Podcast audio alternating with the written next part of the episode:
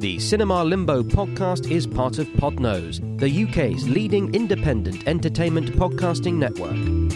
For episode archives of Cinema Limbo and all of the shows on the network, visit us at www.podnose.com. You can also follow us on Twitter via at Podnose or send us an email via admin at podnose.com.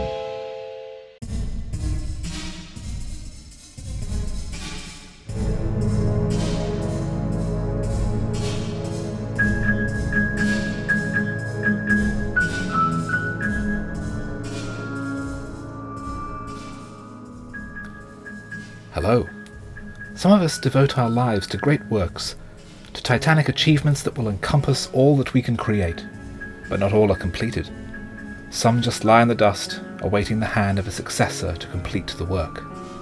My name is Jeremy Phillips, writer, critic, and fly, and you're listening to Cinema Limbo, the way station for underappreciated films. Tonight's symposium, the first in a special series, covers Richard Williams' The Thief and the Cobbler, an animated epic unfinished and unreleased in its original form. My guest is Ed Bloomer, and you'll join us in a balmy cavern inside your dreams.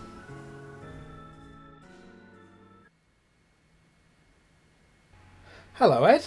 Hello, how's it going? Oh, It's going very well. Um, now, you're probably aware Cinema Limbo is approaching its 100th episode. Congratulations, that's good. Thank you. Yes, I'm. I'm very. I'm very proud of all the work that I've done. No, that's great.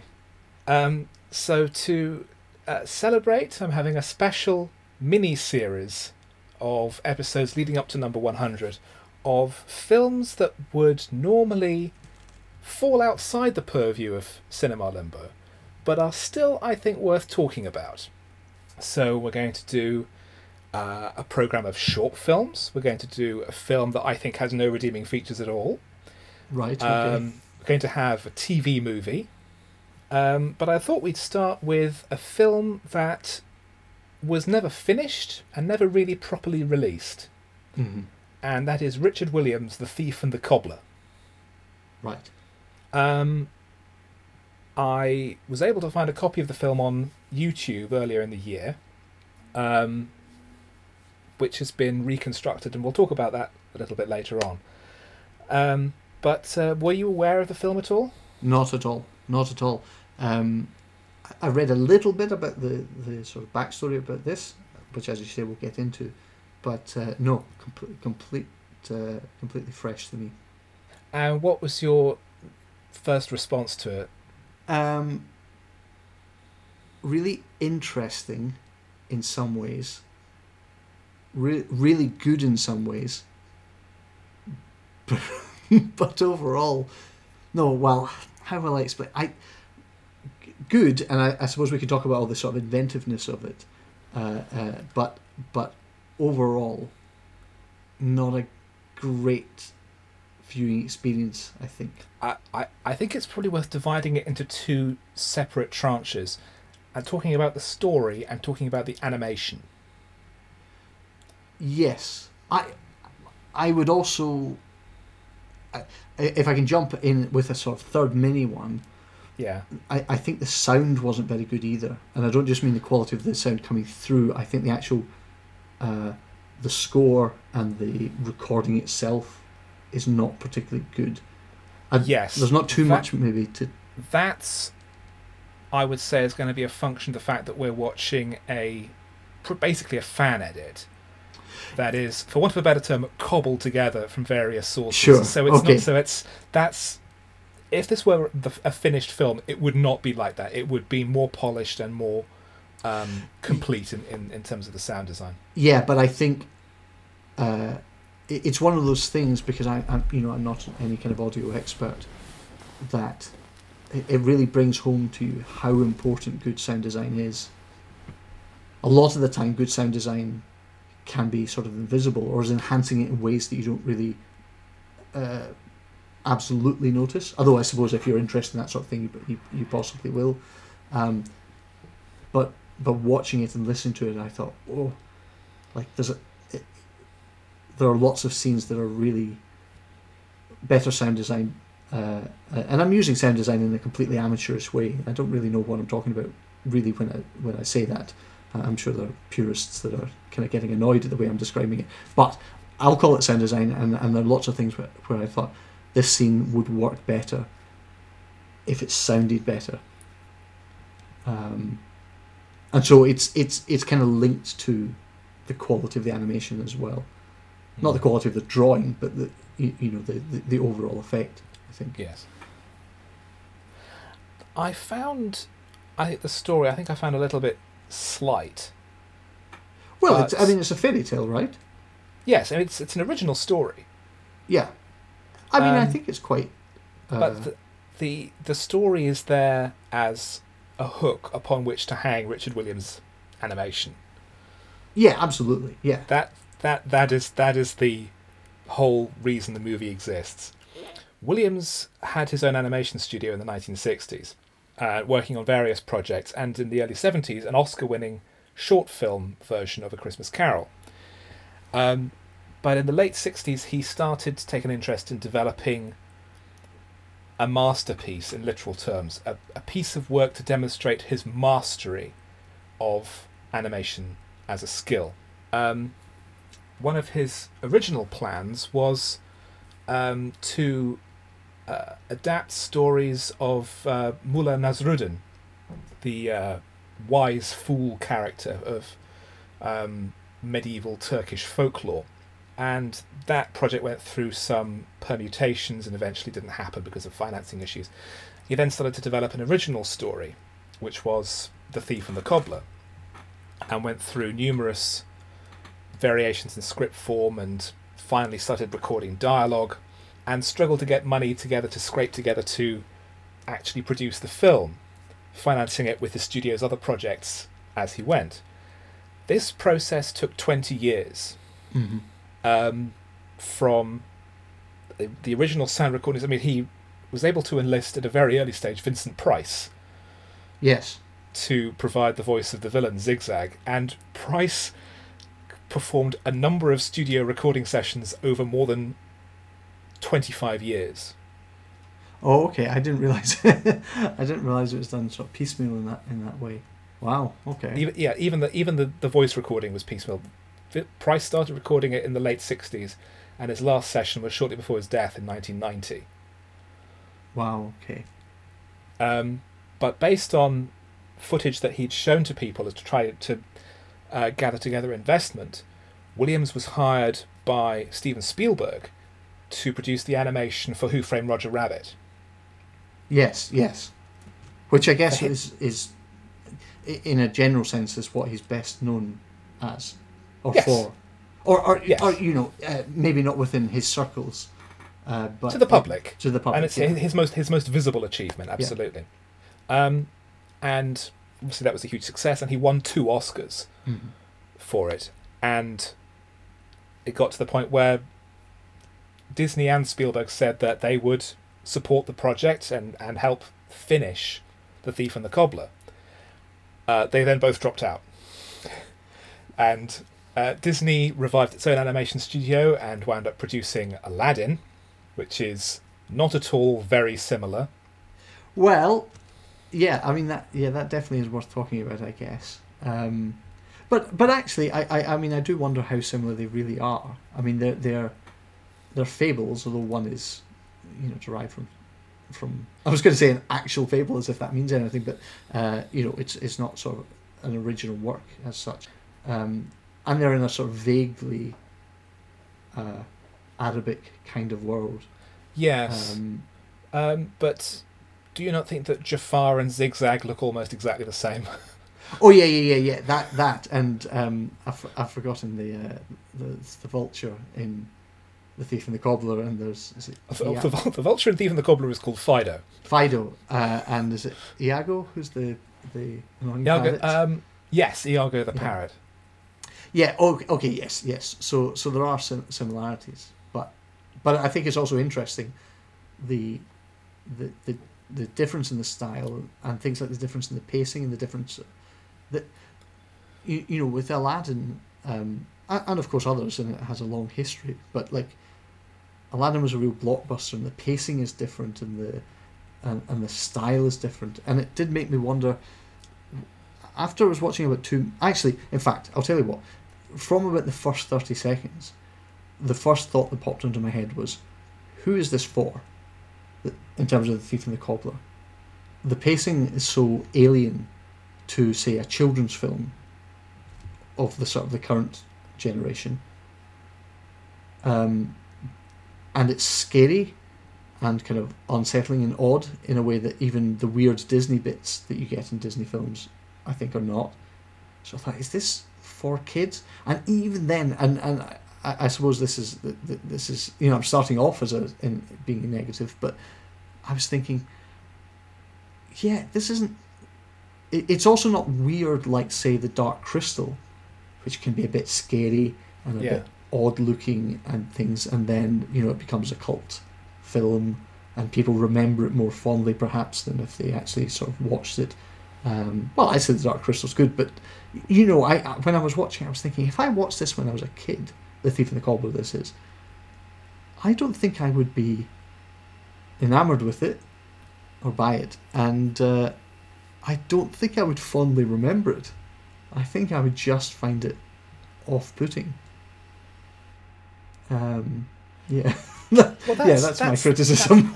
that's the odd thing about the film is that it was a it was a completely personal project for Williams. He was making the film for himself. yes, but but I think He had he had no concern about it finding an audience or it being commercially successful. He wanted this is to show that I am a master of my skill. yeah, It's it's it's almost like a monument to his own ego, except he kind of can back it up.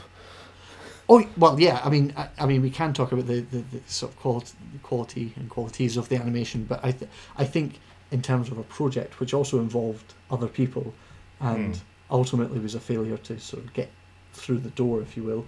Um, I, I, I think it's one of those things where yeah, you want somebody else to go.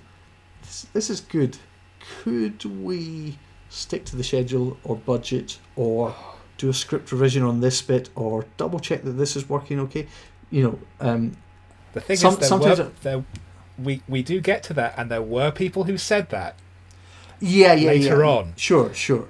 But but I think I think I think you can see the the problems. Like even within the film, you can. I, I think you can look at it and go, I I can see why this did not, why they didn't pull this off in the way that he was possibly imagining in his head. They were apparently very close to finishing it when um, Williams lost control of the project. They apparently had only like 15 minutes left of material to do six six or seven months worth of work. Yeah, but even if they had finished it, I think there's still problems with Yes, with, with the stuff but- that has been completed. but- But but it would then you would be able to see it for its its entirety as this is what Williams wants you to see, rather than the version that we watch, which is kind of this is kind of getting there, and there's some of it's finished, and some of it's sketches, and some of it's just hand you know, uh, you know pencil animatics, and it's kind of all a bit of a mishmash.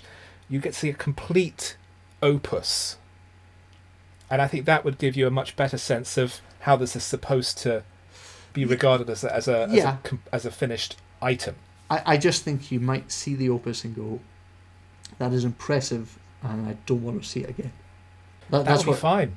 Yeah, I mean- no, it, well, yes, I suppose in that sense it would succeed, but I, I just, yeah, it, yeah, it's it's an interesting one, and I think it's a it's a good, it's a good one to discuss because I think, while I'm glad to have watched it, I, yeah, I, I sort of, I didn't enjoy having seen it. I don't know if that makes any sense at all. I think. You found you found it um, interesting to think about rather than entertaining to watch. Oh yeah, I mean that's certainly true. Oh, that's fair enough. I feel the same way about The Exorcist. Fair enough. Yeah, um, yeah. I mean, uh, as I say, right from the get go, I would be concerned about who it was for.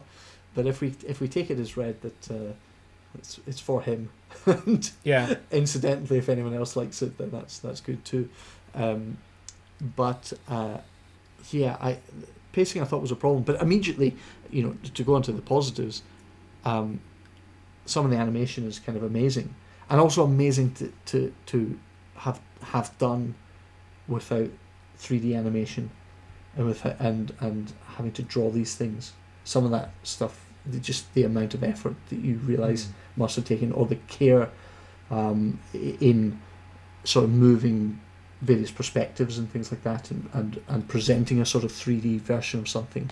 I mean, right at the start, when you sort of, uh, or near the start, where you, you kind of f- sort of fly through the city and sort of through the minarets and kind of twist and things like that, for that to not have been done with 3D animation is, is kind of astonishing, really. Hmm. Well, it it kind of it was done with 3D animation, but it's all drawn by hand. Oh yeah, sure, sure. You can you can you can plot out all the perspective, but but yeah, somebody had to sit there and, and There's there's a scene later, I think, where um, the cob Tack the cobbler is walking up a spiral staircase, and our perspective moves in in three dimensions, Yeah. and everything around it moves in three dimensions. And again, that is all hand drawn, and it Yeah, looks yeah. Yeah. amazing. yeah. Um, and, one of oh, sorry. one of uh, Williams' um, specifications when they were when they were making it was that it would be made on ones, as the saying is, rather than on twos, which means you it's one frame of animation per frame of film, Yeah, rather than the standard, which is uh, one frame of animation for every other frame of film. mm. So Yeah. they're effectively doing twice as much work to make it look much more fluid and natural.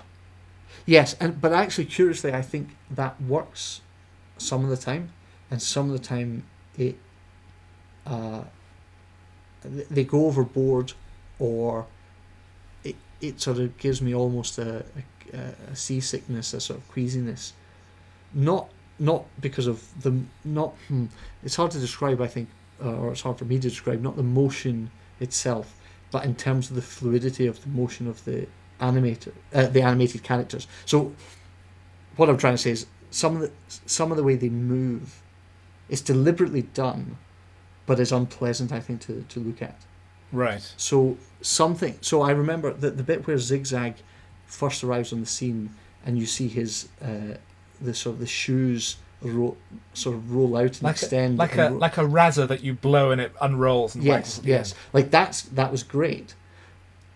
Some of the way when the characters are, are just sort of moving on the landscape, uh, particularly the thief, I sort of thought there's it's too the the limbs elongate too much and, and everything everything's so sort of fluid. It's it's hard to know what it kind of lo- loses coherence in some ways Mm. um, sometimes, and and that's the thing. I mean, th- that's I guess my overall issue, if you like, with with the film is that there's lots of great things, and then occasionally you're like, ah that's that's very slow paced that bit, or that doesn't really work, or that bit is, you know, it's not slapstick funny, or that bit just goes on for too long. Um, there's lots of things like that where you're like, okay, most things would be sort of snappier. Um, you know, the thief bouncing off the uh, the the sort of awnings as if they were trampolines. That's kind of classic, kind of Tom and Jerry esque sort of things. Uh, uh, sort of slapsticky uh, stuff. I don't know if it actually happens in Tom and Jerry, but I just get the impression that I've seen that be, before. But it, it has a has a quick rhythm to it, um, because it's you know you know it's it's bouncing, whereas uh, when it actually happens in the Thief and the Cobbler, it's slow, it's very f- fluid, uh, uh, and it's not it's not amusing because it goes on for absolutely ages. So that yeah, the, it, it's a it lacks the sort of slapstick, and I'm not someone that likes sort of wackiness and flat, slapstick. You, you know, a little bit goes a long way, I think, but yeah, I mean, or or when you know when there's the polo playing Mm. and the ball keeps chasing the thief around, or sort of effectively chasing the thief around. Uh, it's inc- it's incredibly impressive because you've got these animated horse horses with people on them. The sh- the the perspective shifts. Uh, it's quite inventive in in sort of what happens is kind of in a tree and then he's bidding underground and this sort of changes perspective and all sorts of things. And it's incredibly impressive. But it's it's really slow and it's not it's not fun at all. And I think also in particular because you have the thief character is not fun. He's not like a Daffy Duck character who's going to get his comeuppance because you know he has some ideas above his station or, or, or, or because it's fun to see someone frustrated with the world kind of getting beat, beaten down in that slapstick way. He's kind of creepy, and he is just a thief. He's not like he's not a fun thief, um, or anything like that. He's he's kind of just a thief, and he's kind of presented. He's sort of presented in a um, possibly a problematic way, um, but uh, uh, yeah, The, I, i- I, the idea that he's an outcast from uh, from the city. yeah, I like I like the detail that he's always has this little cloud of flies following him around, yes, all- but all of which were individually animated Yeah, well, that- frame. that, that I mean that's that's again you can sort of see the work that or I, I think you notice like that must have taken ages because you know uh, again nowadays um, you know you would get elements and you would sort of program them to behave kind of quasi randomly but actually having to draw in the paths and animate everything that that, that is kind of astonishing um, but I don't think it makes him fun do, do you agree? I mean, I, I, did you like wh- when bad things were happening? I thought like, oh, this doesn't have the, it doesn't have the like a, a lightness to it, or an over the top goriness of say like itchy and scratchy kind of nonsense. No, Um, I mean, I, I, Williams' inspiration was silent comedy, Chaplin, Keaton, that Mhm. kind of thing. So he wanted with, I think, the thief, to have a character who was always frustrated in trying to achieve these aims. So I, I think he's aiming for the kind of thing that you described, but he became so enamored in creating these images and vistas and actions that it sacrifices comic timing. yes, If, yeah, the, if, the, if the comic timing and the, the speed of it had been better, yeah, I think the thief would be quite a, a fun underdog character. potentially, yeah, yeah, I th- yeah, I think it's it's yeah, it's it's it's a pacing issue because, you know, if he's climbing up the inside of a pipe, you you don't need to see it. That doesn't need to happen over the course of like, you know, thirty or forty seconds. We It don't need to see it in real course of- time. Yeah, yeah. I mean, yeah, that needs to happen over sort of ten seconds. But the thing is, I mean, again, you, you you're right. Like he's he, he he gets really into what he's doing, and everything is so precise. So even when he's going through the the uh, the, the pipes, like at each sort of intersection or bit of the pipe, something slightly different is happening. So it's fantastic in that sense because one bit buckles and another bit sort of twists, and then another bit sort of um, kind of collapses in on itself and and you know elongates, and then he kind of gets into a bit where he sort of gets pushed through. Like it's like they've kind of thought, let's do something different for, for you know we're not reusing any frames, we're not uh, you, you, you know there's, there's something different happening at each point. It's not like here's one thing now you, now you get it. But the, the the problem with that is then you don't get sort of I suppose variations on a theme.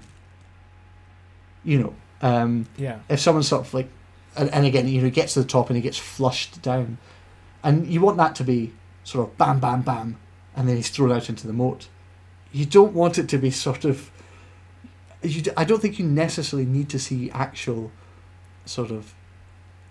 If you like, the sort of the physical component of what is actually happening to the the pipe. Hmm.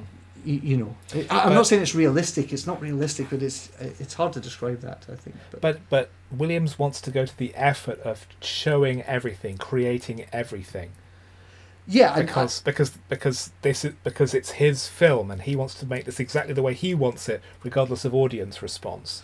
Yeah, and, and so you have these this immense focus on detail and comic timing and rhythms of scenes get left behind. yeah, and and um, I mean some of it is astonishing, and and I remember, you know, I mean all of this, you know, we're talking all within the sort of the first small part of it, but like even when he's crossing the courtyard and, and he's going into shadow and out of shadow, there's loads of things like that. Uh, the the thief this is. There's just a bit Mm. where he kind of goes into shadow, so the, the the lighting changes, and you think, well, you absolutely could have got away without doing that. That was not uh, that was not in any sense necessary, and so that is essentially showing off like here's another technique, here's a here's a, a thing that makes the, the scene lovely to look at or or interesting to look at, let's say. Um, but again, you know, immediately after trying to steal from the uh, the nanny, as it turns out, and she beats him up because she turns out to be immensely strong. That's not. I mean, that's quite slow as well. It's because so she sort of punches him up, and it's not like an actual fight. You know, there's there's no um, uh, it, you know, there's no dwelling on the kind of violence. It, it, it's that sort of slapstick bang bang bang stuff. Except here it's sort of bang, beat, beat, beat, bang, Mm. beat. You know, it's it's plodding in that sense. Um, Well, the film's got quite an impressive voice cast. Um, uh, Tack, the cobbler, and the thief are both mute for almost the entire film, so we'll Yeah. come back to that. But we have as Zigzag the Grand Vizier Vincent Price. mhm. Um, the film is narrated by the great English actor Felix Aylmer. Princess Yum Yum's played by Sara Crowe, who you'll remember from the um, Philadelphia adverts. it's okay. Um, King Nod is played by Sir Anthony Quayle. Okay. Um, the Nurse and the Witch by Joan Sims. I mean, it's. I mean, voiceover stuff. That, not that I don't. I'm not finished yet. All right. Okay. Sorry. Sorry. Um, the Chief of the Brigands is Windsor Davies, who you, I'm sure you recognised. Um, and in supporting roles, you've got Kenneth Williams, Stanley Baxter, George Melly, uh, Joss Ackland, and the two weird ones are the voice of Phido the Vulture, who only squawks, is Donald Pleasence. Yeah, I, I did know that, and I thought, And what happened the there? mi- and the mighty One Eye is played by Chris Greener, who at the time was Britain's tallest man, but was cast because of his voice. it's pretty good. It's. Uh, yeah, that's that's an odd one. Um, He wasn't he wasn't an actor. no, but it's I th- it's a pretty good performance. I think. Yeah. Maybe you need sort of lungs that big to get kind of get the resonance. Know. Apparently, the, the original choice for the role was a delivery man who came to the um, offices one day, and Williams thought he had just the perfect voice. right. Okay. Well, Uh, I th- I suppose that's the thing you can do with uh, voice acting, in theory. Hmm. is that uh, you know any other aspect is is sort of out the window or, or could be. Um, yeah, if you've got a good voice, why not? Yeah. The film starts with uh, this prologue of- a, a point of light which slowly expands to uh, a globe in which we see its, um, its fingers holding a crystal ball, these very old bony fingers. And we're told in narration that the world is a dream of reality. And we're shown this golden city with uh, a minaret at its centre with three golden balls at the top, and that the city will fall if the three balls are lost, but the city will be saved by the simplest of souls using the simplest of weapons. And we cut to Tack the cobbler sleeping in his cobbling shop, face down on the floor, but still sewing in his sleep, Mm-hmm. just as the thief comes in and tries to steal things, and without waking up, Tack is able to stop him, kind of, sort of wrap himself around him and sew himself to things. Uh, we have the, the scene that you described with the, the thief trying to rob the woman and getting beaten up, and then Zigzag's procession enters the town. And um, we're introduced to Vincent Price in his one of his best performances, I think. Yeah, I mean, I mean, in that sense, again, you know, um, once upon a time, I think is good enough. You know, that the the sort of the the prologue bit. I was I was drifting off as I was watching it, because I was like, this doesn't mean anything. This is sort of this is kind of nonsense. That I, I, in any sort of any sort of prologue that's heavy with exposition uh, is clunky, uh, you know, because uh, you know you, you you shouldn't have a story which is like this is what you need to know to understand the story that you're actually about to see. We'll just show the story. So I always think like with things like that, it's like once upon a time there was the Golden City, and it was protected by three magic balls. You don't need you don't need a thing about it. It's going to be saved by somebody. I mean, you don't need to tell them that everything. You know, it's it's uh, you know what essentially No. happens in it. And so it's just things like that where you think, okay, for for for the time that you spent on it, we could have maybe saved, you know, five animators, two days work each by just going we're, we're gonna we're gonna shave off the, the first twenty seconds in my original script. Uh, we're just gonna get into it quicker. But we have to have all the incredibly beautiful, elaborate, intricate animation. Yeah, but in a in a film that just just does that in every scene, you sort of there are things we could we could have made it snappier. I think. Um, but Zigzag is proceeding through the town, and th- the gimmick he has is that he speaks entirely in rhyme. Mm-hmm. Uh, none of the other characters do. it's just him. Well, he's the you know he's the uh, you know he's you know dripping poison into your ear. He's, Mm. he's saying one thing. He's always sort of thinking about how to talk to people and things. No, I, I mean I think I think Zigzag's pretty good um, as a as a kind of character, and and almost fun. I mean, not quite fun, but almost fun, in a way that most other bits of the film are not. The funny thing is that um, Price would eventually be, able to be a, a villain in a major animated film in Basil the Great Mouse Detective, in which he plays Professor Ratigan. Uh, I've completely forgotten about uh, that film. I, I mean, I, I recognise the title, but I, I can't quite recall whether I've actually seen it.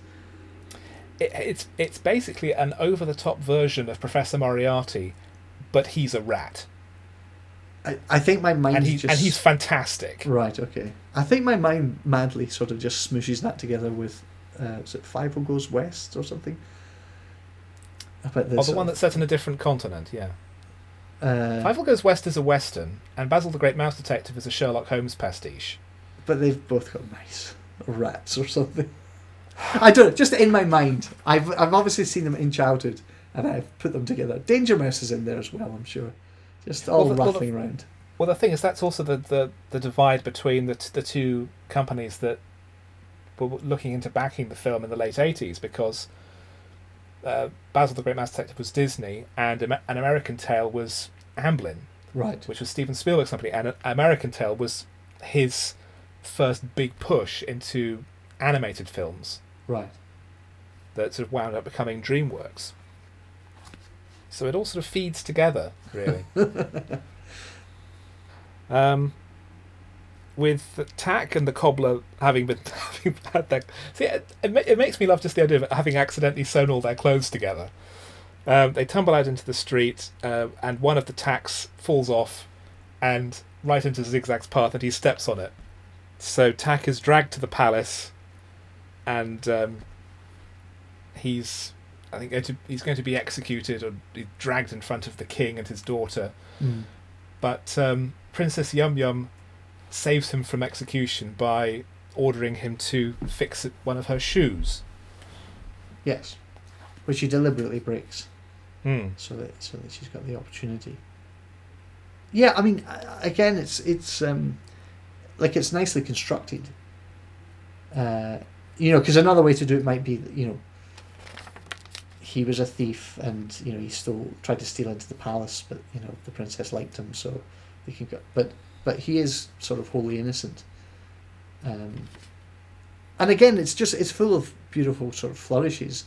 Even the bit where he sort of, as he's getting distracted, sort of Tack tries to sort of get away and sort of dragged back in, and like it just it does look beautiful. And you know the way the way the tacks sort of form his smile or his frowning or his sort of um, uh, sort of hangdog expression or sort of surprise because you just get the sort of the black uh, movement which can Yeah. you know which well you, you can either sort of see it as a line or sometimes it, it you know it's, it's sort of face on as it were and, and you know it, it's a, a sort of open mouth sort of looking shot because it looks like Hmm. you know a hole uh, but uh, so like like it's it's full of lovely things like that um, or even just the bit I, I, I definitely stuck in my head when he when he's taken into custody the way the sort of sort of curved swords or, or, or sort of halberds or whatever they are sort of um, sort of box in his neck so he can't move. Like all that's sort of beautiful and, and lovely and sort of fluid but it just doesn't it's not fun. Is, is the thing. Like if you like like I mean I'm not a child but I think like you know would, would I how old would a child have to be if I wanted to show that to them? And, f- and that they would enjoy it, and I think, I was going to say, yeah, I mean, you could show this to a, a very young child and they'll probably think it's fine. But it's it's odd because it's I wouldn't say this is a film really for for general audiences. I don't I think it's too arty. I think that's right, but then that's where I think you get warning sounds. because somebody should be going, and, and who are we going to sell this to? A, a, a sort of an animated sort of fable thing uh, that is sort of simplistic like a kids thing, but it's not for kids. Um, It's it's a it's appropriate for children. Whether it's suitable for children, I think is another matter. Because you could show this to a child and think this is fine. You know, there's nothing here that's that, that's going to frighten them or, or upset or anything. It's a it's a fairy story. It's animated. Yeah, yeah, it, yeah, it'll, yeah, it, yeah. It'll be fine. Whether they'll enjoy it, as you say, is is a different matter. yeah. Um, but I mean, the the final budget of the film when they were uh, finally putting it into production was only twenty eight million dollars. So it it didn't need to do that much in the way of business to to make a profit. But sorry, is that twenty eight million set at the time they started? No, that was at, at the time a studio finally stepped in in the late eighties. Right. Okay. I mean, Um, but it's not nothing. I mean, that's quite. No, but it's I mean it's less than a it's less than uh, maybe seventy five million today. Which for an animated feature is comparatively cheap for a for a studio funded animated feature. Yeah, but I think that I think nowadays we've got a different distribution model, in that you know, uh, your Toy Story or whatever, is going out to all markets, uh, with, like sort of language localization and things like that built into Yeah. the model of like everybody on Earth is going to get to see this. Uh, which is not impossible with films in the eighties, of course, but Well, this this film would have come out only a couple of years before Toy Story, but with with a with a good release strategy I, I and- yes, yeah, yeah, and, but and support, you it could have it could have rolled out across the world as oh, this acclaimed animated feature from the legendary animator Richard Williams, and it would have made its money. I think with with the right amount of support. Possibly, possibly, but it wasn't intended to come out just a few years before Toy Story, right? No, but I'm just saying that the the, the state Yeah. the market was in at that point. Yeah, I- I mean it's interesting. It's it's not a failure, I guess. Well, I suppose it is in some sense, but Well, it's Um, failure they never got to finish it. yeah, It, Yeah. it it it failed, but not because of him. I don't think. I think the the reasons why it hasn't turned out as well as it could have are because people didn't have the patience or time to indulge him in letting him do it the way he wanted. Yeah, and I think I think also, I mean, just from a sort of film consumer point of view, uh, you know, a lot of that you don't get to see the failures. And I remember somebody actually they were ta- they they had uh, this was on a podcast or something, and they were recounting that they had talked to Robert Redford about films that he'd made that had never seen the light of day. And you sort of think, Oh, oh, but surely, surely somebody would just put that out. It's like, well, no, they're- weren't in a state to get put out. Sometimes, like, it just doesn't work. And actually, if you think about all the projects, uh, and I'm sure if listeners are thinking about all the projects they've been involved in and various things at work, where sometimes you just go, well, that doesn't work out. And especially with a film, you've got lots of different people working on it. Um, it, it's definitely conceivable that some of these things just you can't pull it together into a, a, a 90 minute or two hour product that you can then show to somebody. Some of these things just, you know, they can't get over the finish line. Um, and so I think it, it, it is an interesting thing to experience some of that. Bec- because because in general you don't you don't see films that didn't get made if that makes sense. Whereas this is an odd one. You can sort of see the film, even though it didn't fully get created.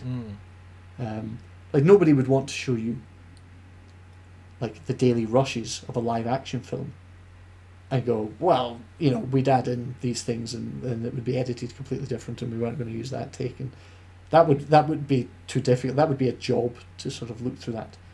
Um, and of course, I suppose in terms of animation, you don't want to be just shown a series of pages goes, look, Yeah. I've, I've drawn I've drawn the thief doing this, and then imagine in ten minutes' time this. You couldn't do that either. So it's it's it's at the stage where you can you can get through it and you can experience the film, but not the not the full thing. It's it's just interesting, I think. There are some really interesting examples of sort of unfinished or unreleased films. I mean, from a couple of years ago, we had The Other Side of the Wind, um, Orson Welles film, which Netflix just finally wrote a blank check so that they could get the damn thing done, Yeah. which he which he filmed nearly some fifty years ago, Yeah. and and it it turned out it turned out bizarrely that it was actually a masterpiece. Whereas on the other hand, you have a, a film that virtually no one's heard of called Arrive Alive, which, I mean, it sounds like a terrible idea from the start. It's kind of like a Fawlty Towers style comedy farce in a hotel with the manager trying to con all his guests. But the the hilarious, wacky central character was played by Willem Dafoe, who you don't think of as being a zany comedy performer. And apparently they f- shot that film for four days until someone said, This doesn't work. Yeah. and they shut it down and never finished it. Well, I th- I think I mean I think maybe we've even talked about this before that you know traditionally, again, not I mean I'm not involved in the film industry in any way, but the things you sort of hear when people talk about it are that you know the actual script writers tend to be the last people. Uh, they're very very low on the on the pecking order. Yeah. Uh, and so all you know, once the script is complete in some sense, almost nobody, they have almost no power to then go, we need to do this again, or it doesn't work like this, or can you just do it the way it's written? You can't say that to a director, or so it seems. And so I think sometimes it's probably it's probably a series of miracles why we get the films we do because I, I can imagine they're very very difficult things to I, I think with complete. with the with the big blockbuster films, it people aren't going to see a two hundred million dollar movie because of the quality of the writing. They're going to see the stars. They're going to see the effects. They're going to see the spectacle. I think there are exceptions to that. The Marvel movies, I think, do put a lot of effort into polishing scripts to a high standard. And I think the James Bond films generally try to, although it's kind of a bit hit and miss with them recently. But the, and those are the ones that are of a, a, a higher quality, I think. But it's but it's the ones that make the most money. Like who who writes the Fast and Furious movies? um, Crazy Jeff. Uh, the, he's a car enthusiast, and he And, and he's and he's six. and he's six, and they basically just record him uh, sleep I mean- talking. Have you, have you, have you heard of a comic strip called Axe Cop?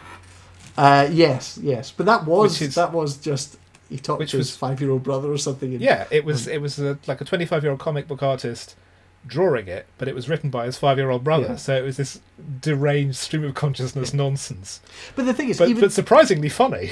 But the thing is, even with, I, I mean, we're sort of dunking on it, but but the Fast and the Furious films, they are they are uh, like like these two hundred uh, million dollar films. They they are sort of engineered because they have to make a phenomenal amount of money back to justify the the, the, the spend. So and and Marvel films again, um, you know, people have written articles about this. I'm sure there's people writing theses about this about like how, yeah, it's it's like engineering, the way they put it together. You know, Mm. X, eh, you know, X has to follow Y, and there also has to be a bit which introduces um, the character we're going to have in, in the next film. So you, you know, it's like, well, this is mm, it's going to have to happen in scene twelve.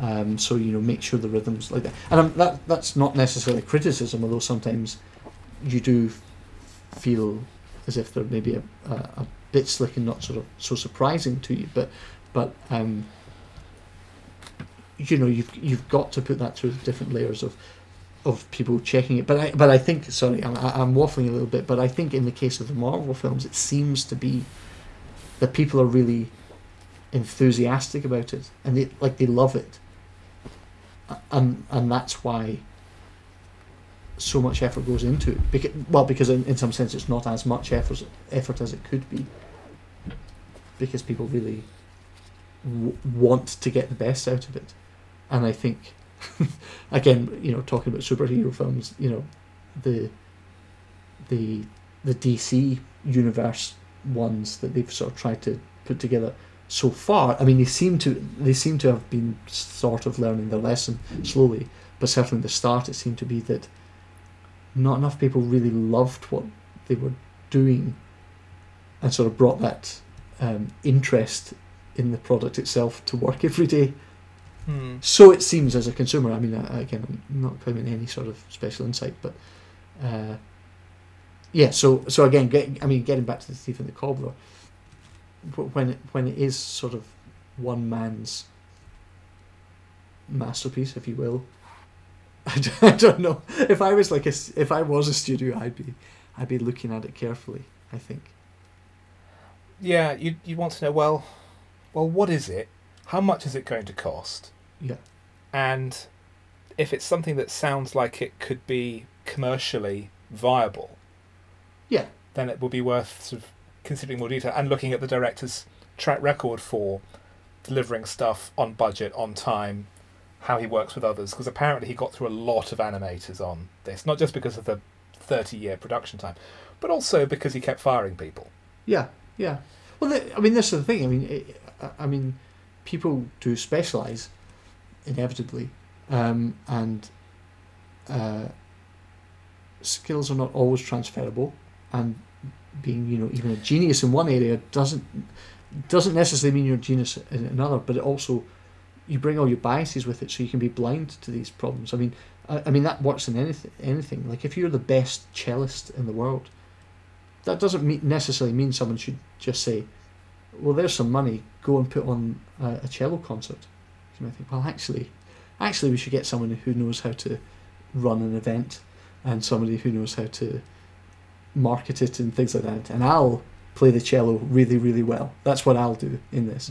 Um, and and yeah, I think that it's but but again, it's it's also tricky because I'm sure with a with a with a film, um, well, I'm I'm not sure you need to, but I can understand why a lot of them get made by having a person who, come hell or high water, is going to get something done the way they want it done, and doesn't mind annoying loads of other people to get it done. James Cameron. Well, exactly. Well, exactly. Like he's yeah, he's the sort of famous example, right? Of of you know, lots of people regret working with him.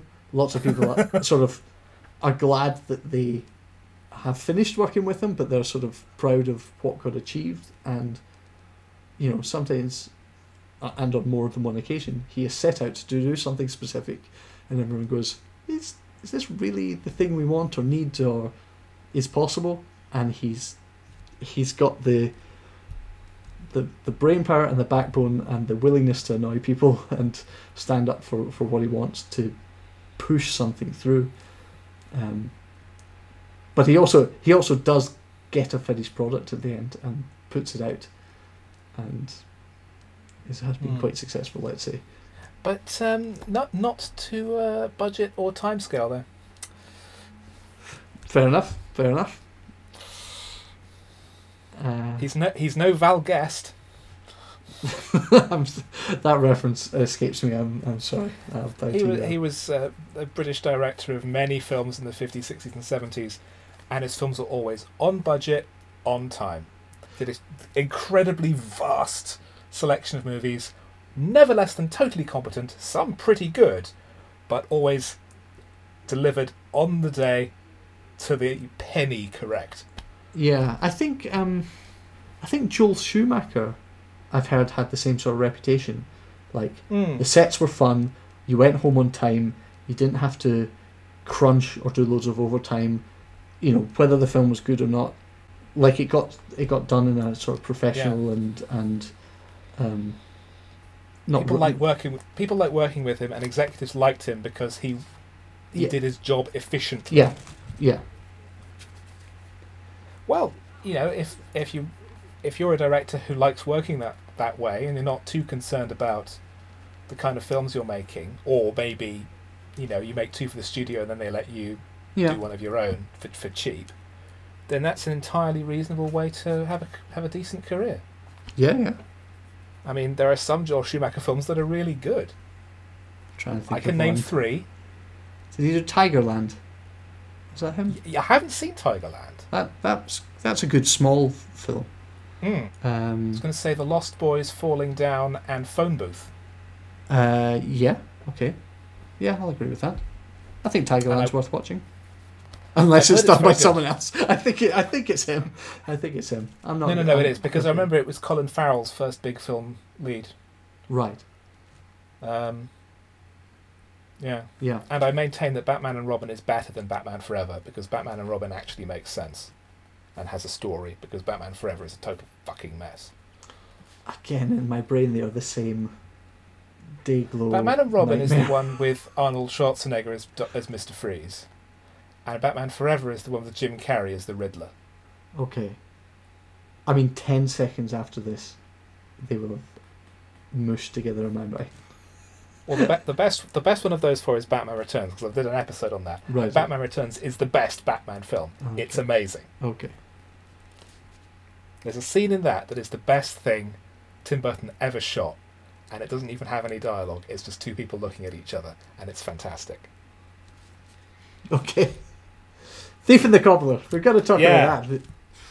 Um, the um, thief tries sneaking into the fortress, the uh, the palace, to get to the balls at the top of the minaret. Uh, first, he tries to get in with a dust cart, but it rolls out and falls into the moat. Um, he tries climbing up the drain pipe, um, and gets flashed down again. Um, he winds up sneaking into a um, uh, a bathing a bathing chamber and he steals two jeweled back scratchers, Yeah. Which will, um, which will save him. which yeah, which which become important. Um, meanwhile, uh, Tack is romancing Yum Yum and make is doing a little cat's cradle with thread, and he makes a heart shape with it. Which again, it's it's a nice little bit of visual storytelling there. It's Yeah, and, and again He's- also he's- a great animation because all, all, all those all those sort of dangling threads that sort of uh, move very fluidly into different shapes and stuff. That that that's Mm. again. I just feel for the animator that was like, right, what have I got to do now? Okay.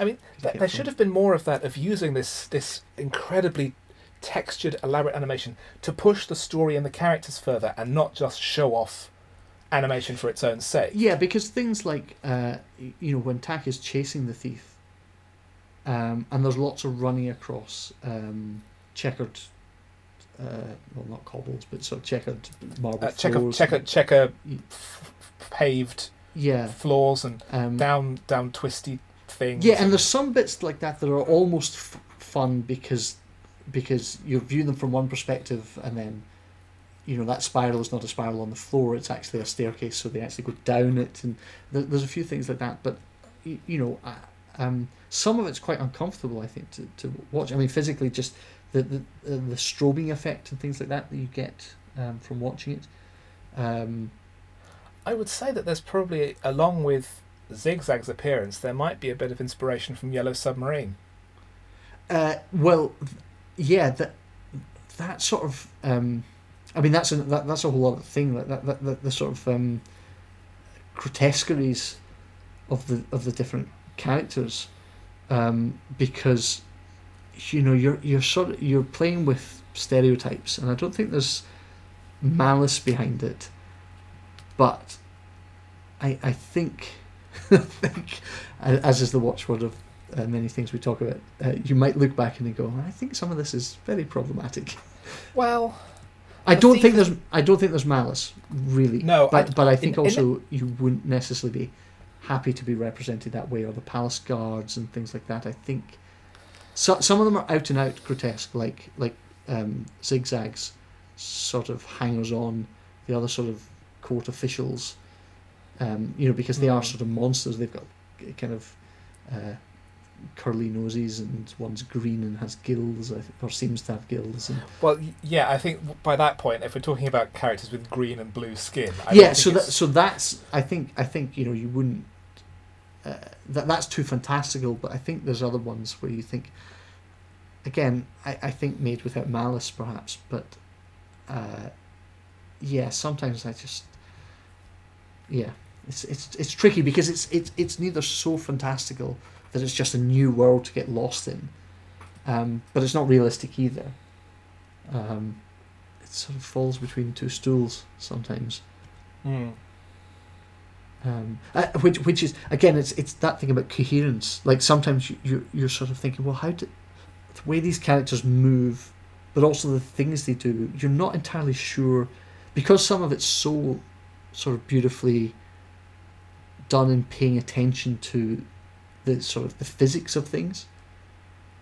You don't, uh, or I couldn't quite get a sense of how much does this get stretched in a in a in a way that was sort of pleasing to watch.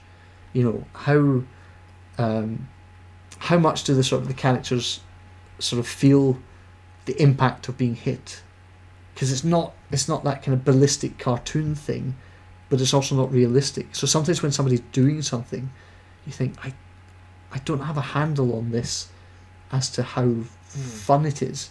How how cartoonish is this cartoon supposed to be? Yeah. So like like when um uh when the thief is trying to get the golden balls and he's on the uh uh when he's on the sort of tightrope essentially or treating like a tightrope. Again, it's like fantastic in the change in perspective and and it's it really is kind of vertigo inducing because it pays so much atten- attention to sort of the way things twist and uh but again again it's that sense of fun being missing like you know uh you know, if he fell off, would that lead to a sort of wacky sequence where he bounced off things and, you know, um, you, you know, he saw little birds flying around his head because he was sort of slightly concussed, but he'd be fine in the very next scene? Or is this going to be horrible because we're sort of realistically showing how kind of vertigo inducing and weird this, you know, it's it's that sort of thing where I, where it's where it's tricky. I was trying to think, Oh. is this a product of its time? Like, you, know, but I thought, no, I, I think, I think the pacing in the, those odd aspects would, would still have been odd, Hmm. even if he'd completed it, you know, in the seventies. Yeah, I think I, I like the idea that, that he would see the birds going around his head because all the little flies would see little flies going around their own heads, and he would have had all of those animated individually. Oh, of well. course, yeah. well, maybe that was in the script, and one of the animators just said, "I'm not, I'm not doing this. This is too far." Just, just ran screaming from the building. Yeah. Um, there's yes, as you say, there's a there's a chase with Tack after the cobbler. There's with Tack after the thief, after the thief takes Yum Yum's shoe, and they wind up colliding with Zigzag, who uh, imprisons Tack in the dungeon where he makes a cat's cradle into Yum Yum's face. Mhm.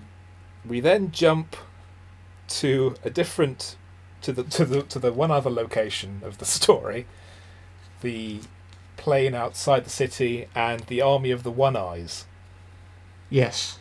who are the monster villains with no motivation other than being evil. Yes. Well. Yeah, and again, you know, that's fine for a kids' film. I think they're they're the baddies. Um, they have killed a lot of people, and it's not like you dwell on the violence, but they're not they're not just sort of. You know, they haven't just sort of defeated them. Like there's the field of corpses, and the very slow, uh, sort of getting on the horse of the the severely injured, later to die soldier Hmm. sort of, you know, peppered or porcupined with uh, with arrows, sort of really painfully and diffi- you know, with great difficulty getting on his horse to sort of carry the message. You think, oh, that's not fun. you know. Again, I'm not Uh, suggesting you have to make it fun necessarily, but you know, I did watch it thinking, oh, this is. You know, it, it, it's odd for there to be sort of it's a it's a- cartoon violence, a- but yet also you sort of think about it. Hmm. or maybe that was just me.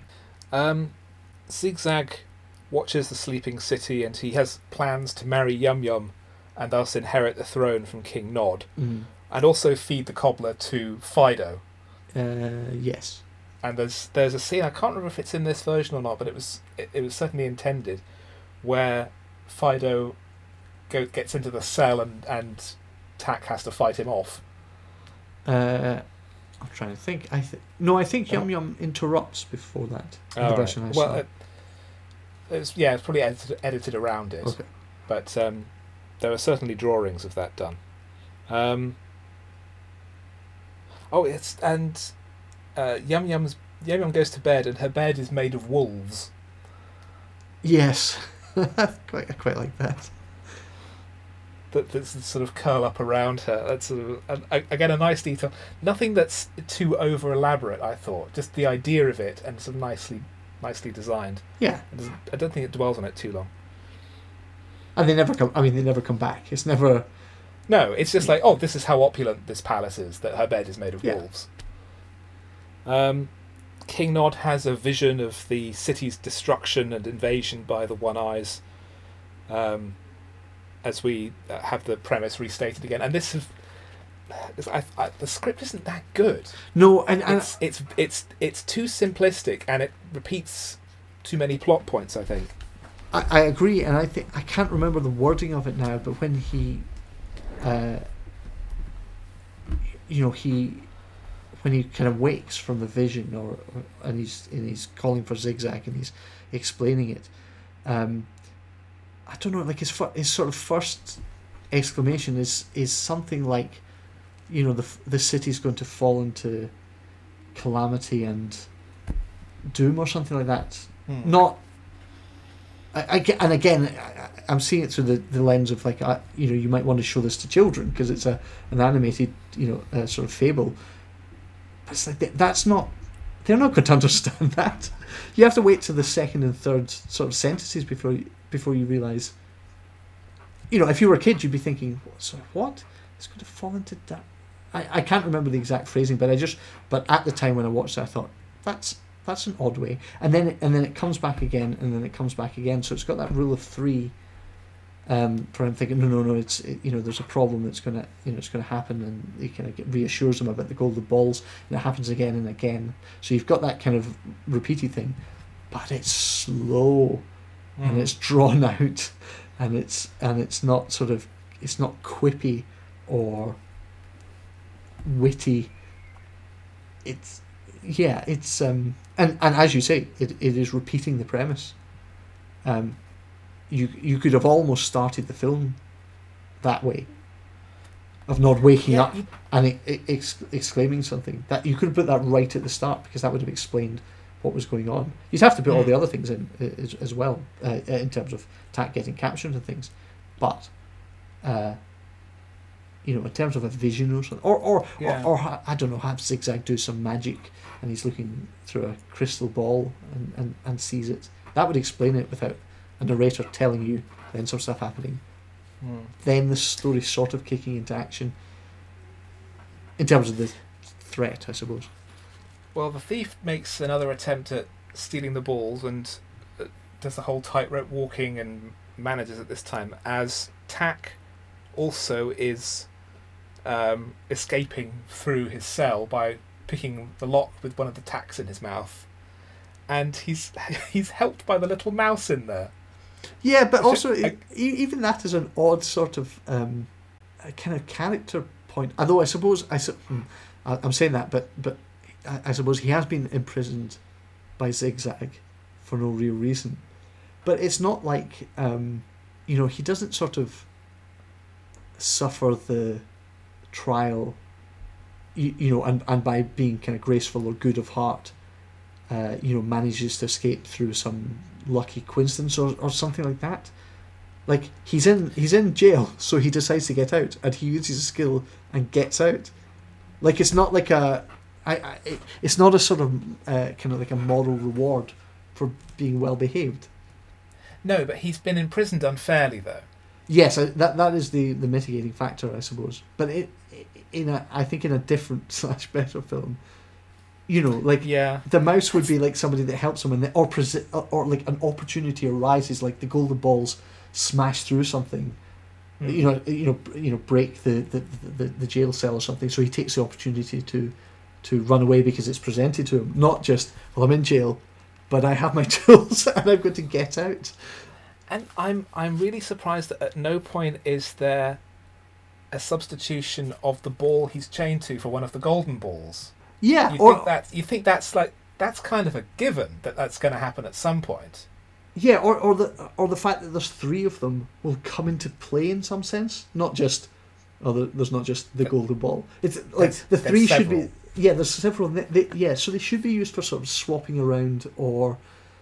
Uh, or, or you know, or they find two of them, but they've got to find the third one, or something like that. It's, but and Hmm. also the fact that they bounce around the courtyard, and you're like, okay, so again, sort of slapsticky because they're just bouncing all the time, and like, but it's not. So it's not uh, uh, realistic because they just keep bouncing, but it's not fun because it's not like they careen into other things.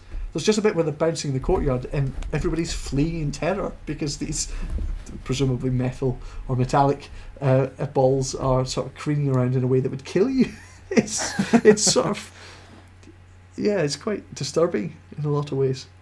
Um, well, the uh, the herald arrives with the news that the um, the One Eyes are on their way, so they start to prepare for invasion. Um, and I think it's at this point where the thief actually loses the balls to Zigzag's hench people, Yes, they yeah, he instructs them to go grab them. and um, the uh, tack is going to be taken. Oh no, the thief's going to be taken to the stocks to have his hands cut off for thievery. Yeah. Good good children's film. Yeah.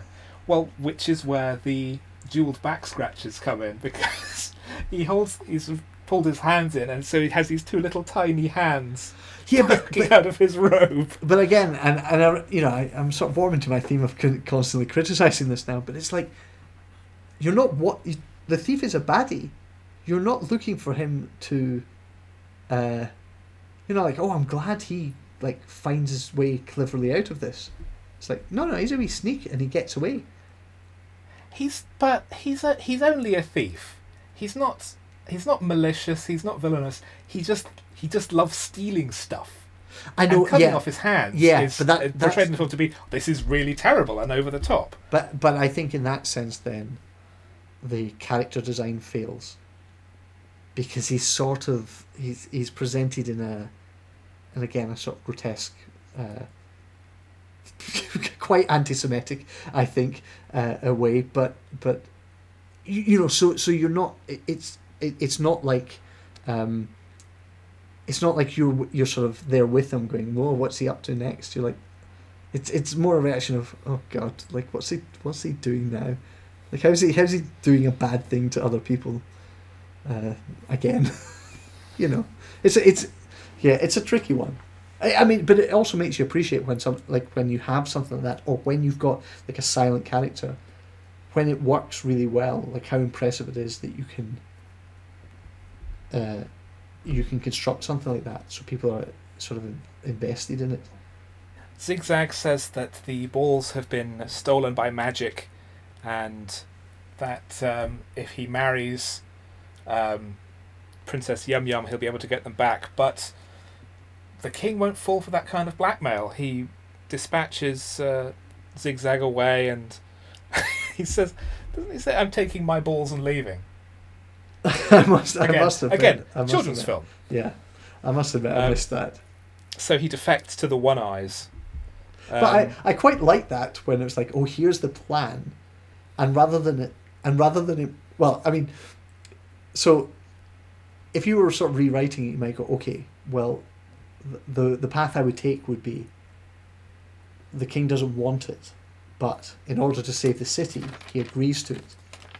So you've got this deadline of, well, this wedding is about to, this is this wedding is going to happen unless Tack can save the city in a different way or expose the, the vizier. Whereas, whereas in this, Nod just goes, No, you never marry my daughter. Get out. Think, all right.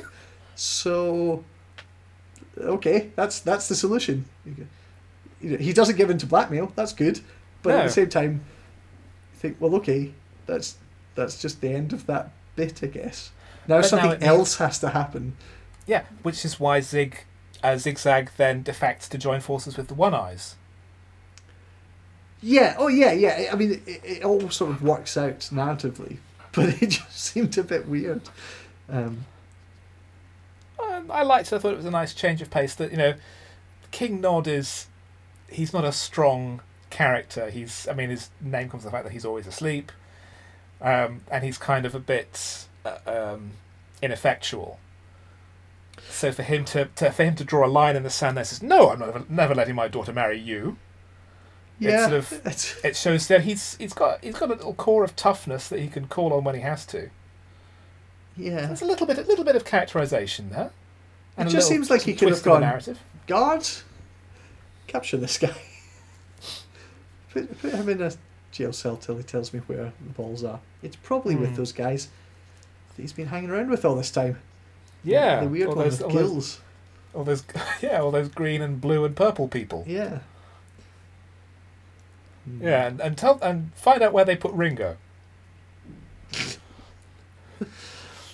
so the um, uh, the uh, the princess and Tack and the princess's nurse have to go and see a witch out in the desert uh, to get help from her, um, but they're followed by the thief, who thinks that there's treasure on the way.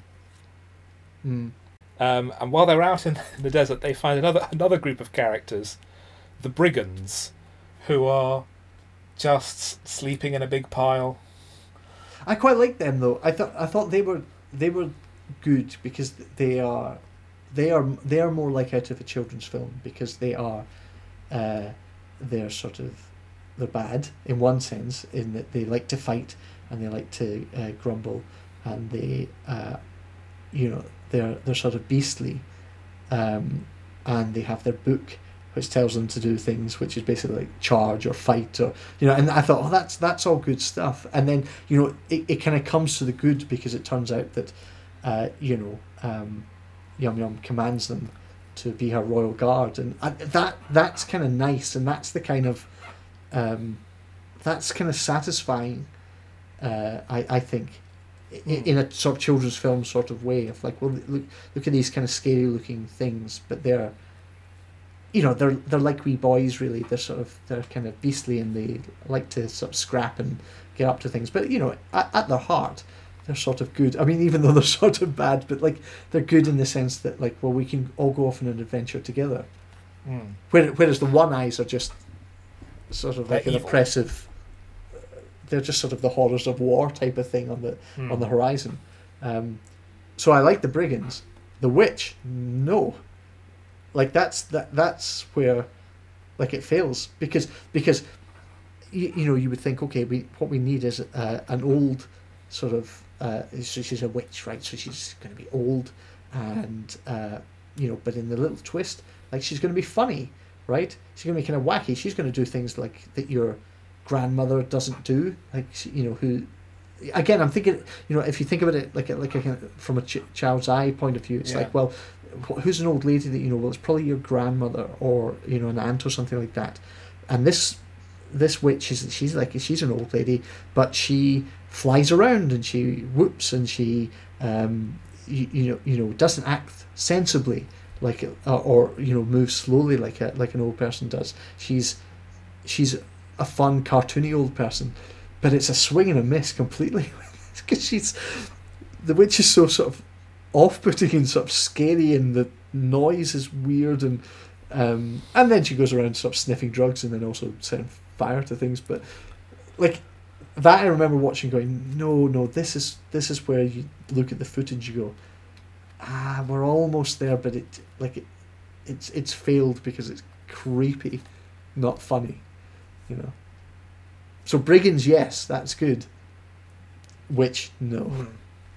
Well, as- as Zigzag arrives at the brigands, um, the the One Eyes encampment, and um, so, something that I think was removed from other versions is the um, the uh, concubines that uh, the chief One Eye has. Yes, yes. I'd, I'd read that the, the they cut out as much as they could without because they're important for a couple of scenes. But Yeah, because there's a couple of scenes where you, you can't cut around them. yeah, yeah, um, yeah. That again.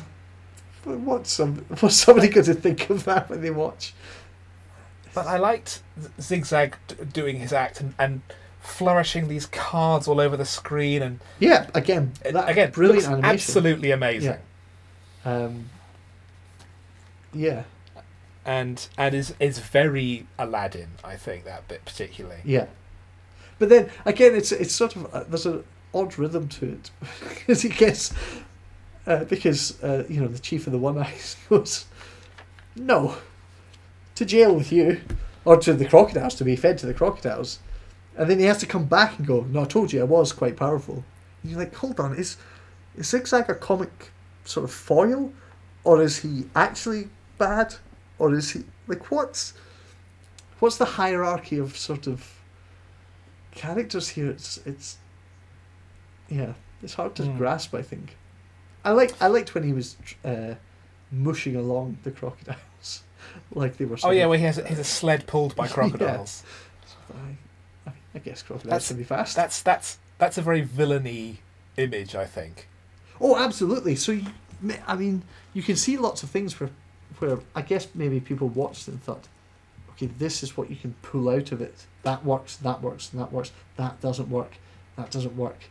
You know, as I say, it's it, like it's it's an interesting film. It's just, or it's an interesting thing to see or to Mm. look at. Maybe it's better, but it's um, as a complete film. Don't know. Well, the witch says that uh, that Tack is the one who has to save the city, and um, while the thief is attempting to steal things, he's, he's made some wings, so he's Yeah. flying around, and says, uh, "Attack, a tack.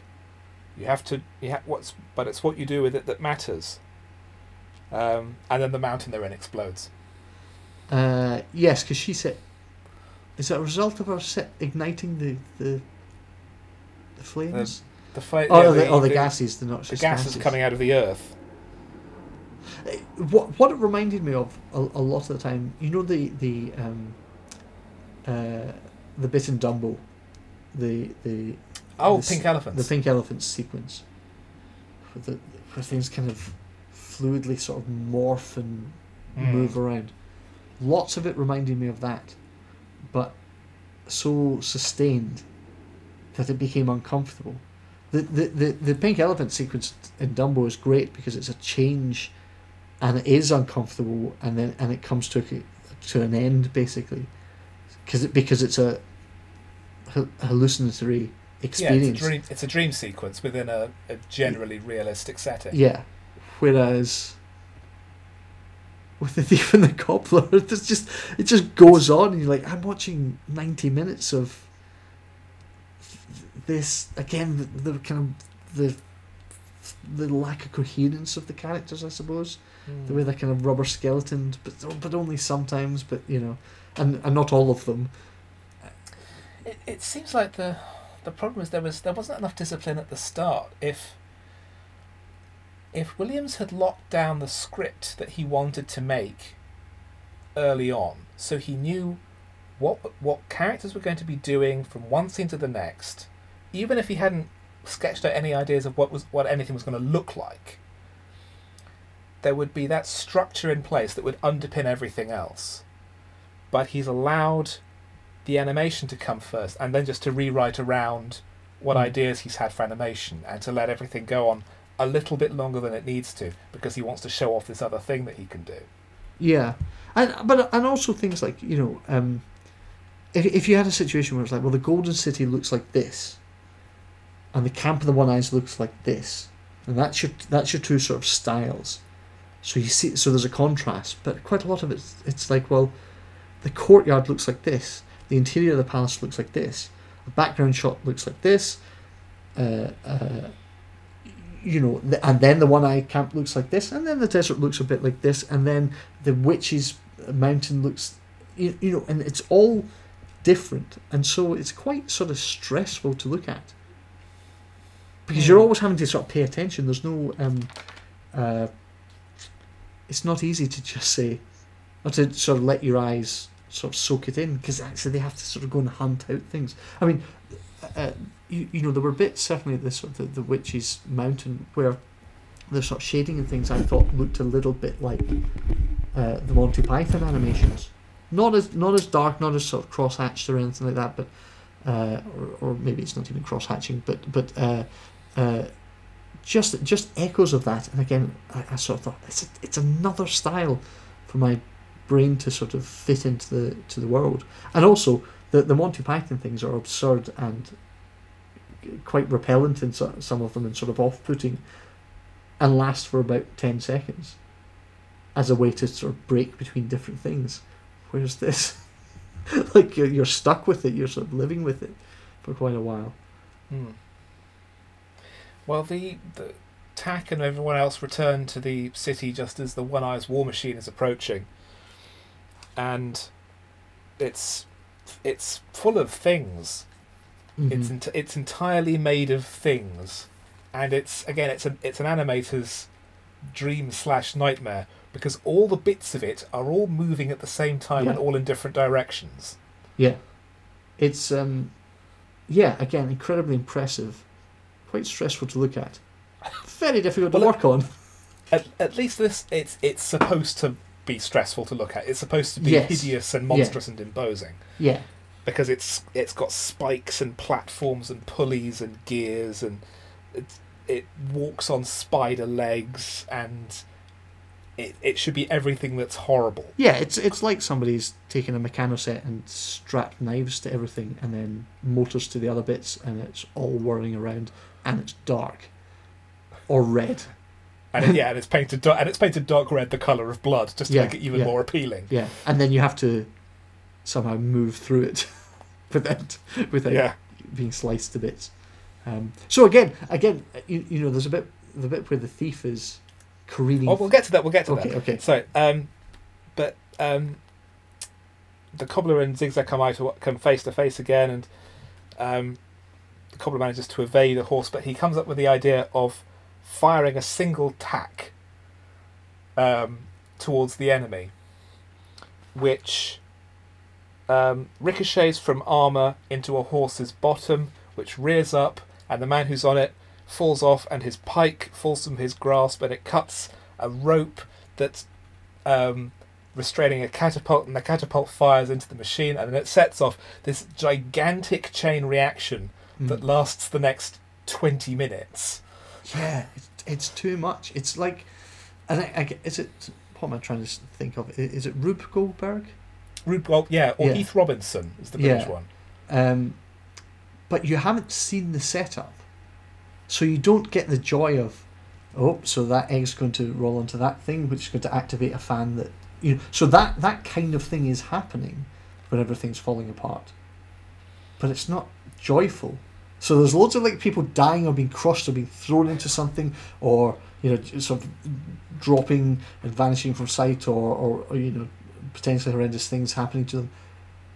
But you again, there's no joy. You're not like, oh well, I saw that happening. Like I saw the setup, Mm. so now I'm getting to see them all get their comeuppance. You're like, well, there's a hundred soldiers that were sort of standing beside some. a giant fly swatter. Yeah, well, that that at least is sort of daft, but that's the daftest bit by far. There's all sorts of other bits which are more like, well, those those hundred soldiers were standing on a platform beside a bunch of whirring blades, and then something pushed them off into a vat or, or you know something or off site or uh, you know presumably falling into the blades or something like that. There's loads of that where you, where you sort of think it's all it's all sort of fiendishly complicated and horrible if you dwell on any of it. But also, even if you just let it sort of pass over your mind and you don't dwell on it, it's not. For, for all the fact that there's something happening every single frame of the film, in another sense, it's really slow. because the things that are happening are happening for the sake of looking at the beauty of the design and the animation. They're not pushing forward the story. They're not illustrating uh, character or giving them depth. They're not uh, showing off any sort of themes that the film is aiming at because it doesn't really have this fil- the film's story doesn't have any depth at all. It's just a fairy tale, Yeah, yeah, which is fine. yeah. But it, you know, if if the animation's going to be this detailed, I feel it ought to be matched by a so- a solid story. And Or, or just a sort This- of this is- lightness this is of touch to to make it kind of okay that you're spending twenty minutes on, as I say, this sort of Meccano. what what watch, watching the evil army being absolutely slaughtered by their own machinery. Yeah, Well, I like that kind of thing. I, I but again, done done well, it, it like it, it really works, and and uh, uh, and uh, as you say, like the animation again remains fantastic. It's just a different type of now, again, fantastically complicated uh, thing. I don't know. It just doesn't land with that sort of satisfaction of like a really kind of fun, wacky machine falling apart. Well, through all of this, the thief is gone back into the machine to recover the golden balls, and he manages to go through this whole chaos and disaster, totally focused on the task in hand, and evades horrible death at every turn. You know, almost being crushed by gears or speared by knives or a hundred other things. Completely obliviously walking through the whole thing. But again, it's it's not like that. Uh, was it uh, like Mr. Magoo, you know, being blind and Hmm. sort of not understanding the danger he's in or the situations he's causing. It's not like that. He's just sort of going through it, and he manages not to be killed because just that's how it works out. He's you, you know he he yeah things miss him, or he's you know just ahead of time or just behind time or, or whatever. Uh, but it's not. Um, it's not fun because Well, it's, it's. I mean, in a way, it is a little bit like Mr. Magoo because he's blind to everything but his goal. So yeah, the, I, the I, rest the rest of the world has fallen away. He's just focused on recovering this treasure. yeah, but I think there's there's not so much opportunity for the audience to go, oh, that's about to. Oh no, that, that's how he got out of it. It's it's Ah. more just, and what's happening? Oh, there's loads of blades coming to right. Okay, so and now he's on a thing, and okay, okay, they missed him, and now we're going to do a perspective shift again as he kind of twists and slides down something with, you know.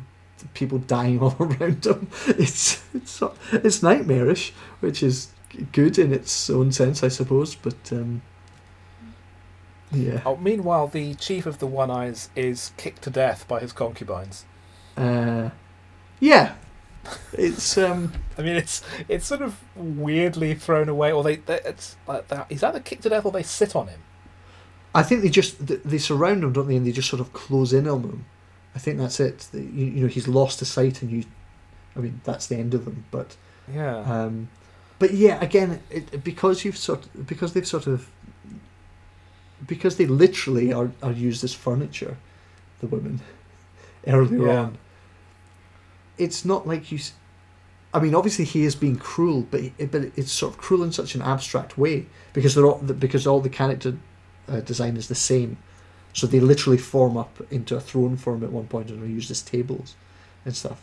So there's no bit where uh, you foresee that this is what's going to happen. Like there's no bit where he's sort of mistreating them in a way that they actually react to, and you think, Mm. well, they're plotting, and when they get their opportunity, they're going to possibly kick him to death. But, you know, it's just they're they're they're literal objects, and then at the end, uh, that, that's that's how he dies. Mm. You know. The um, the thief escapes from the machine in a little cart, which hits some planks of wood and gains wings, and also some rope catches on his face, so he ha- winds up with his little rope goggles. Yes. And I, I- again, that's that's a fun little gag, and sort of ties in with his attempts to fly earlier. And um, Zigzag has been has had his clothes sewn together, I think, by the cobbler, Uh, something like that. yes, I think he does. Yeah. and he's and he's trying to hop away. He and he his foot lands on attack again, and he falls into a hole full of the crocodiles, which then eat him. And Uh, Phido eats his face. Yes. Yeah. Grim. Yeah, I mean, Uh. it's all. I mean, done much more tastefully than I suggest. It's all done like a done in darkness. Yes, and he's got another little sort of rhyming couplet to explain that you know this is the end, and it and it, um, it sort of fades out, fades out. Um, but still, you know, yeah. I mean, I mean, it's as you explained. He, he, falls down into a place that is full of crocodiles, and and the, dies. and the pet that he has sort of abused, and I mean, he sort of accepts his fate because he did promise the crocodiles he would get them someone sort of fat and juicy if they sort of Hmm. um, obeyed him, and you know he accepts that. Oh well, yeah, he didn't live up to his side of the bargain, so this is the end. There we go. Okay. Uh, where the um, the thief neatly walks out of the machine's back door as it finally disintegrates. Um, Tack grabs the balls, and the thief goes after him again, corners him at the edge of a cliff, and then decides, "Oh, it's not worth the effort," and leaves. Yeah. See He just, he just finally decides, "Ah, I can't be bothered with this anymore." I mean that, but that's quite good. Like he has a, you know, um, it's sort of a moral lesson. He kind of gets rewarded. Uh, sort of basically directly after deciding not to keep thieving, even if it's just this one particular thing. Hmm. You know, th- there is a there is a sort of children's show element to it after all that's happened. But um, Tack is praised and carry. Uh, he and the thief are carried high through the city, and the prophecy is fulfilled. And Tack and Yum Yum get married, and Yum Yum says, "Oh, I love you," and Tack finally speaks in the richest, thickest James Earl Jones voice. he says that he loves her too, and we pull back to see a vision of the beautiful golden city, and suddenly the the film starts running out of the side of the camera because the thief has grabbed it, But that I, I like that. I, and he I thought grabs he grabs good. the film off the screen and runs off into the distance. Yes, I thought that was good. Did like that. Um, so that was the version of the film that, well, roughly speaking, that Williams was close to finishing. Um, unfortunately, the deal he'd signed with Warner Brothers meant that it had to be done by a certain date, and because of his inability to stick to deadlines, he breezed past that deadline, and the whole thing was handed over to the Bond Completion Company, who in turn enlisted a um, television animation producer, Fred Calvert, to complete the film. Um, this involved turning it into a musical. So we had um, four musical numbers added to the film, as well as a completely new score, various scenes cut, uh, and others resequenced. Um, and most notably, a lot of voice changes. So, um, we had, for example, uh, Clive Revill, the original Emperor in The Empire Strikes Back, instead of Anthony Quayle's King Nod. Uh, Joan Sims' character was uh, completely revoiced, um, as were almost everybody else, apart from Vincent Price and Windsor Davies. Even Chris Greener, Britain's tallest man, um, uh, had his voice replaced. Um, this version of the film was released as The Princess and the Cobbler in Australia and South Africa. And then Miramax got hold of it, and with his uh, traditional flair, the owner of Miramax uh, completely recut the film even further, um, re editing it and redubbing a lot of the dialogue. Now titled Arabian Knight with a K, uh, Tack now speaks and narrates all the way through uh, with the voice of Matthew Broderick. sounds, I mean, it sounds like the setup for a terrible sort of sitcom Yeah. thing. Princess Yum Yum is now played by Jennifer Beals. Um, the thief also speaks and narrates his own scenes all the way through with lots of pop culture references, and is played by Jonathan Winters. Oh, God, I mean, yeah. Um, even uh, the nurse and the witch, formerly Joan Sims, are now played by Toni Collette. Well, Which is- I mean, I mean, this was sort of the mid '90s before she became, you know, Australia's second greatest female actor, Uh, behind Cate Blanchett. right. Okay. Not They Minogue. Okay. Uh, well, um, Kylie Minogue's not a bad actor, you know. Um, well, I mean, I mean, the thing with with, with voiceover. uh, no, I'm not. I'm not. I'm not. I was just skipping past that, but um, I mean, They eat. They even redubbed Donald Pleasence, and they got Eric Bogosian to do the voice of Phido. Who's again, he's a fine actor. but it, but, But in the recap one, does Phido speak or have anything? I believe so. Yeah. Okay. Yeah, I, it's more of a mystery about what Donald Pleasence was doing in the first place. In the Oh, know, I bet. I mean, all these you know, gentlemen of horror, you know, Donald Pleasence and Vincent Price, they were all mates. They was, oh, I'm doing this in really great um, fantasy film where I play a, you know an evil vizier with a with a pet vulture, yeah. and I bet Donald Pleasence said, "Oh, can I do the voice of the vulture?" Well, that's the thing. I mean, I, I suppose thought it'd be a I mean, that's quite a good attitude, you know, to say, well, here's a piece of work. It's not it's not beneath you to do it. It's you know it's it's it's um you know it's a piece of voice Oh. acting. Nip down to Donald the studio. Pleasence has Donald Pleasence has done some really crappy films. No, of course, but- he was but- he would never say no. No, but that but but that in itself is a is a you know um, uh, again I'm not an actor uh, uh, and, and don't know what that life is like, but I can imagine that that's a good attitude to um, uh, to develop because uh, uh, as a film like this shows, you have no idea what what what things will work out Hmm. in the end. You might have a good feeling about something, or you might think all the ingredients are there, and, and you know you might have quite good instincts. But you know some things are really popular, sort of Hmm. inexplicably so, and some things you know you really. And I and I think I've, I've sort of said this, uh, you know, on the podcast before. You know, uh, two hundred million dollar Marvel films.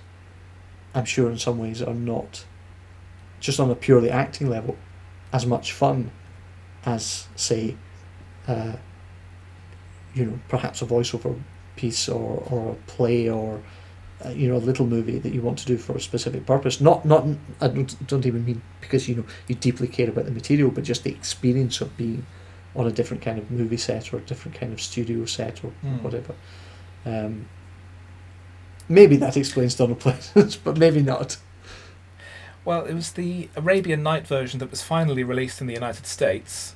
Um, with a final budget of $24 million, it made 319000 when it was released in August of 1995. Um, it was released in various countries around the world, but did not see release in the United Kingdom until 2012. yeah at which point it must have looked very out of time Yeah, it, it was a catalogue release by then. yeah But already by that time, Garrett Gilchrist, uh, an animation archivist, had been working on the recobbled cut, trying to reassemble the um, closest version to uh, Williams' d- finished version. There was a there Yeah. was a work print he was basing it on, and then bits of finished animation from elsewhere, and various drafts. Uh, most recently, the 2014 version, which is I think the version that we watched right which is I see you know you can watch it and it's entirely comprehensible as a film. Yeah, yeah, yeah. The You know, bit you know, there are bits of it that where it does resort. There are bits of it where it does resort to you know pencil sketches and things like that to, to fill in bits that, that weren't finished, but it's They're you can, you can watch long, it and you know, sorry they're never very long. Those sequences. No like most of the animation was was done Yeah. In fact, actually, it was quite weird because some of the bits where the sort of the animatic or whatever cut in, you sort of I, there were times where I thought, well, that's odd because it's ju- it's just the start of that bit. Wou- Wouldn't you start the animation from the start of the scene? Uh, apparently not No, or, or, or there's just a tiny little bridging pit, and you thought, surely that was the easy thing to get done, not the fantastically complicated perspective shift you've just done in sort of full animation. Maybe they did the difficult stuff first, and that's why all the animators thought, I can't do this for 30 years. No, no, no, it's all right. We saved all the easy stuff for the back six months. Nope, I'm off. So, would you? I mean, I think we both agree that this isn't a particularly commercial film. Had it been, had it been completed the way Williams wanted it, it would not have been particularly commercial. But do you think it would have still been a worthwhile venture, based on his original thesis of it being his masterpiece? I, that's a tricky one. I think it's it's the kind of thing that people who were interested in the subject of animation would be would be interested in and would like to talk to other people about and you know you, you know so and, and uh, you know everybody that was going through film school would kind of watch it as, you, know it's like here's an interesting uh, an interesting thing uh, you know to sort of study rather than sit back and enjoy. Um, it, it, it's very difficult to, to sort of second guess that, but but but I I, th- I think if it was a more sort of complete polished product, then yeah, it'd be kind of inter- it'd be interesting, and possibly even just because you know once uh, sort of three D animation came along, and allowed people to do realistic shadowing and things like that that you know there'd be a, an interesting kind of comparison there I suppose. Um, various things done by hand versus you know computer working out things. So yeah yeah it, w- it would have had a, a kind of a life of some sort uh, and continue to do so but I'm not sure it would it was never going to be a blockbuster I can't I No, would say no. um, But um, I think in retrospect, it it is the the animation. I think it deserves to be seen. Just the, I mean, you could just put together a show reel of clips from the film and some of the amazing animation, and I think that deserves to be seen. I'll tell you what. The see the only time that it tickled my brain in any kind of recognition was the bit with the uh, the the one eyes and in their camp, and there's a little bit of my brain that went, I feel like I've seen this bit before. And I was trying to think where, and I remember being on a stag do in a club in Glasgow, uh, where in the basement they were playing silent films, and they were definitely playing Metropolis when we arrived. But they were playing just like weird things, kind of weird visuals, projecting them onto the walls. And I just, I, I just had a, and this was years and years and years ago, so I can't remember. And I was very much the worse for wear by the time we even arrived at the club. But I just, I just, when I saw all the, the sort of the black and the red and and th- you, you know the, the, them kind of all kind of marching in lockstep and things. There was just a bit in my brain that thought, I wonder if they just sort of played that, like just projected that onto the walls. Um, possibly not, but that's the, the there was definitely a feeling when I was watching those sequences when I thought, I think I might have seen this before. So if nothing else, it may have been used as a strange sort of audiovisual thing for um, drunken Glaswegian uh, clubbers. Well, I think it, it's interesting that even though even though that's absolutely not what Williams would have thought of, it's achieved a strange kind of afterlife and immortality in your reprobate antics. Yeah, well, but I think that I mean, and there are uh, you, you know things like or, or uses that you can put things like that to, where it's like, well, this is not worth watching ninety minutes and paying attention to it as a story, but have a, have a look at these visuals, even if there's just a, Hmm. a thirty second clip here or there, um, because yeah, in the in the real sense, it is worth seeing. It's worth experiencing. Yeah, yeah, It's it's a film to show, you know, in art galleries maybe where you can walk in and out. yeah, yeah. But uh, I think it's something that really should have been shown, and um, maybe it still can. Uh, I'll try and include a link with the video. Yeah. Thanks to Ed for making time for this recording. His podcast series, And What Do You Do, talks to people in diverse lines of work and is available on Spotify and Apple Podcasts. Cinema Limbo is now on Apple Podcasts, Google Podcasts, and Acast, with almost 100 episodes available, so please download, review, and subscribe. We're also on YouTube, on Twitter at cinema underscore limbo, and Podnose is also on Patreon, so please pop a penny in the box to help us with our running costs. However, until next time, once.